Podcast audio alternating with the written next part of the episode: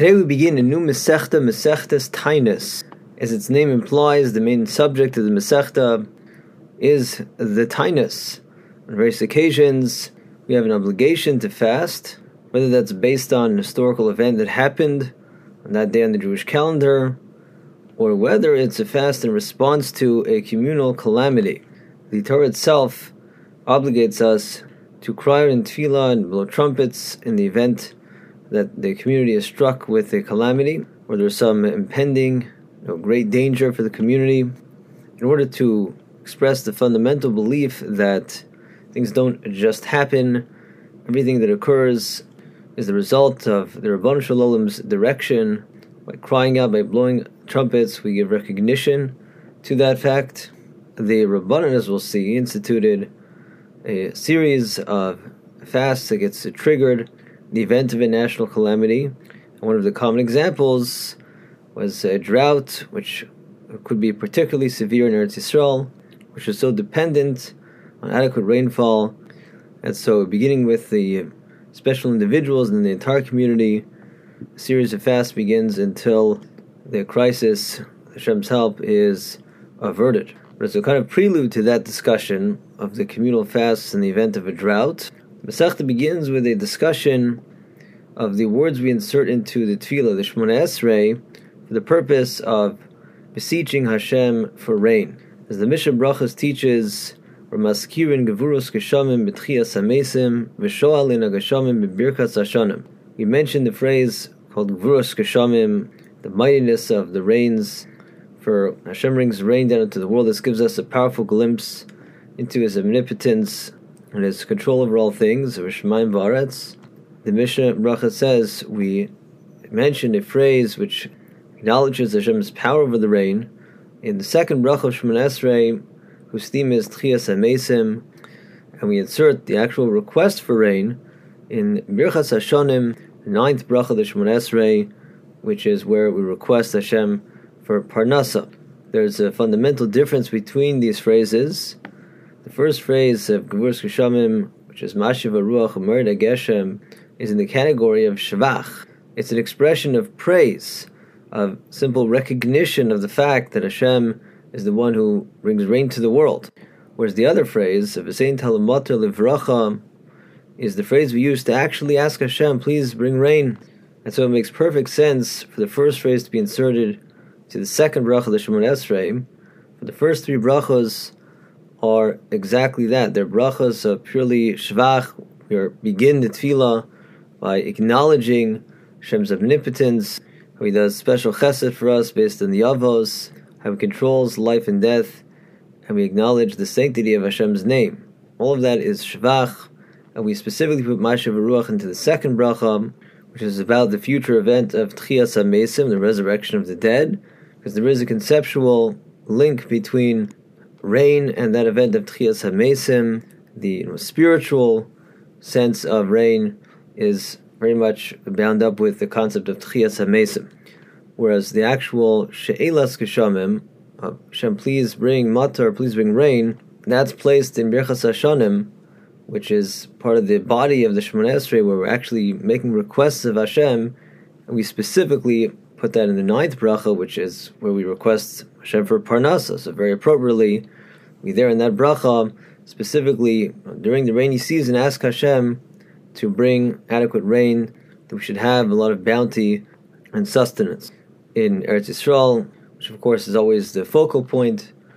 The year is broken up into two seasons: the in the summer and the Yemos the rainy season, which begins around Sukkot time as we learn in Rosh Hashanah, Sukkot's time is when the world is judged in terms of what that year's rainfall will be like. And thus, all opinions agree that the appropriate time to begin mentioning Hashem's power over the rain, begin reciting Mashiv Aruch Geshem, the second bracha of Shemona is around Sukkot's time. And we continue to say the words Mashiv Aruch Geshem to the end of the rainy season, which is the first day of Pesach, as we shall see. Our Mishnah presents a dispute of Tanaim as to uh, when we precisely begin to say Mashiv Baruch Emer Geshem. And note that the time to begin Mashiv Baruch Emer Geshem, the again acknowledgement of Hashem's power over the rain, differs from when we begin to actually ask for the rain in the ninth bracha with V'sein Talu Matar Livracha. Because we don't want to actually start asking for the rain until we really want it. As we'll see, we don't want it to rain on the pilgrims who are traveling back home you know, after Sukkot is over. In any case, our Mishnah wants to know Me'emasai. From when did we start mentioning the phrase that we call Gevurus Geshamim, meaning the phrase Mashiv Haruchim Geshem in the second bracha of Shemona Esrei, which says Rabbi Eliezer Omer Mi Yomtev Harishon Shachag. We start saying Mashiv Haruchim Geshem, starting from the first day of Chag. Chag in the Mishnah means Sukkot, day one of Sukkot. Eliezer derives this from the fact that we start taking the Arba Minim, the Lula of Esra, Gadas, Maravas, from the first day of Sukkot and that mitzvah of taking Arba Minim is done in part so that we should merit rain during this time of Sukkot when we're judged on that all important issue. We take these plants that, of course, can only come into being through water, through rain, and take them for the mitzvah um, and hope this will be a zchus, that Hashem will make it a year of great bounty with an abundance of rain. So Eliezer says, just like we take the lulav from day one of Sukkot, we start saying Mashiv Racham from day one of Sukkot which is you know technically the beginning of the rainy season.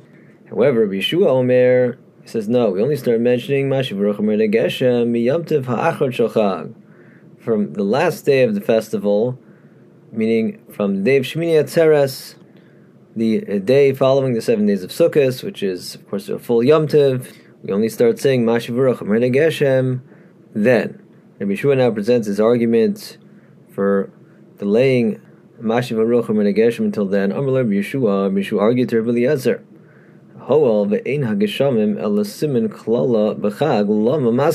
Considering the point that we learn Masech Sukkah, that if it rains on the days of Sukkot in Eretz Yisrael, that's considered a simin klala, it's a bad sign.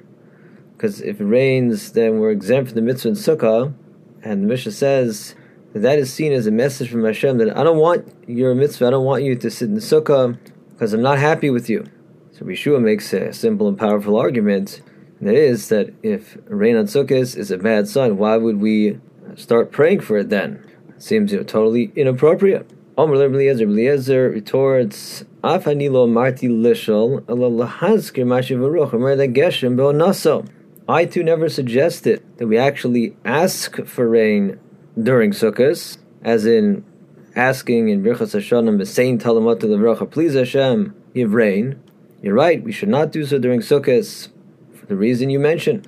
Rather, all I am saying is to begin acknowledging Hashem's power over the rain right from the beginning of Sukkot, in the hope that in its proper time, the time that will be a good thing, that the rain then should fall, but we should get it in at this time, especially as mentioned when the world is being judged on this issue of rainfall.